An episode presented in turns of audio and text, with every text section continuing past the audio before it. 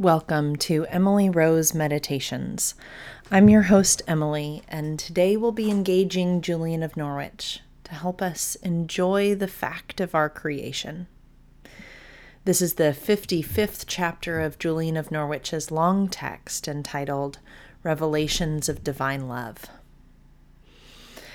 Take a deep breath, and wherever you are, let your shoulders relax, let your attention settle and I invite you to open your heart to these words. And so Christ is our way, leading us surely in his laws. And Christ in his own body bears us powerfully up to heaven. For I saw that, having within him all of us that are saved by him, he presents us with due honor to his Father in heaven a present which his father receives gratefully and kindly gives to his Son, Jesus Christ. And this gift and action is joy to the Father, bliss to the Son, and delight to the Holy Ghost. And out of everything about us, what pleases our Lord most is that we rejoice in this joy at salvation, which is in the Holy Trinity. And this was seen in the ninth showing, where more is said of this matter. And in spite of all our feelings, weal and woe, God wants us to understand and believe that we are more truly in heaven than on earth.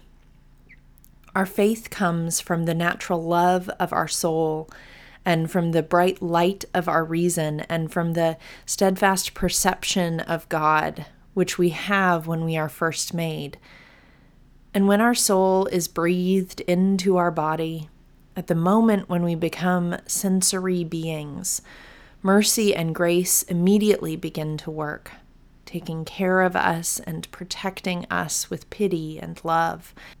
And as they do so, the Holy Ghost shapes in our faith the hope that we shall rise up again to our essential being, into the virtue of Christ, increased and accomplished through the Holy Ghost.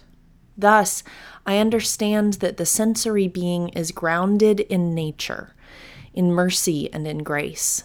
And this ground enables us to receive gifts which lead us to eternal life. For I saw quite certainly that our essential being is in God. I also saw that God is in our sensory being.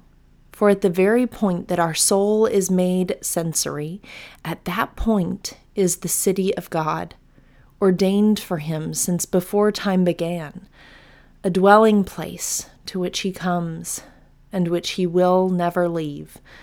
For God never leaves the soul in which he dwells blissfully forever.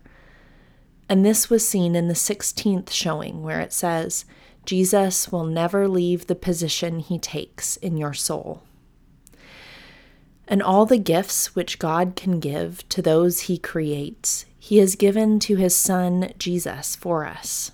And he, dwelling in us, has enclosed these gifts within himself until such time as we have grown and matured, our soul with our body and our body with our soul, neither of them receiving help from the other, until by the operation of nature we achieve our full stature and then, on the basis of nature and with the operation of mercy, the Holy Ghost graciously breathes into our body gifts leading to eternal life. And so my understanding was led by God to see into Him and to understand, to recognize and to know that our soul is created as a Trinity, like the uncreated Holy Trinity known and loved since before time began, and in the making, united to the Maker, as has been explained previously. This insight was very sweet and wonderful to contemplate, peaceful and restful, sure and delectable.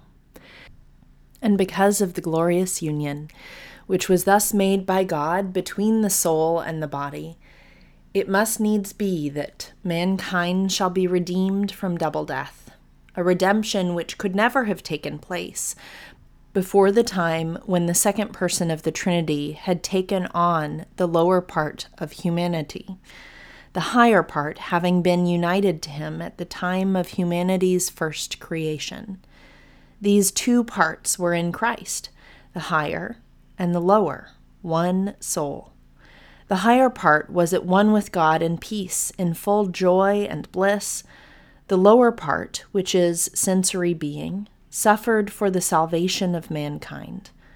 And these two parts were seen and felt in the eighth showing, in which my body was filled with perception and awareness of Christ's passion and his death.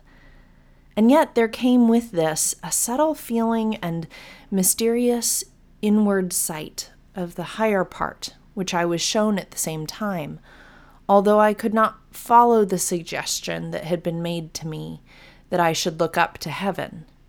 And that was because of the power of my contemplation of the inner life, by which I mean that exalted essential being, that precious soul of Christ, which rejoices eternally in the Godhead. We ourselves are a mystery. We're dreamed up and created by God. Exactly how and comprised of what we do not quite know. But it's clear that God has our echoes of the divine in our depths. And this is hidden in levels that we can't quite put our fingers on. We can't grasp the makeup of ourselves.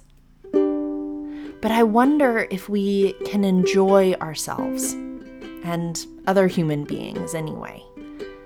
If we can rest in the joy of being made in the image of God.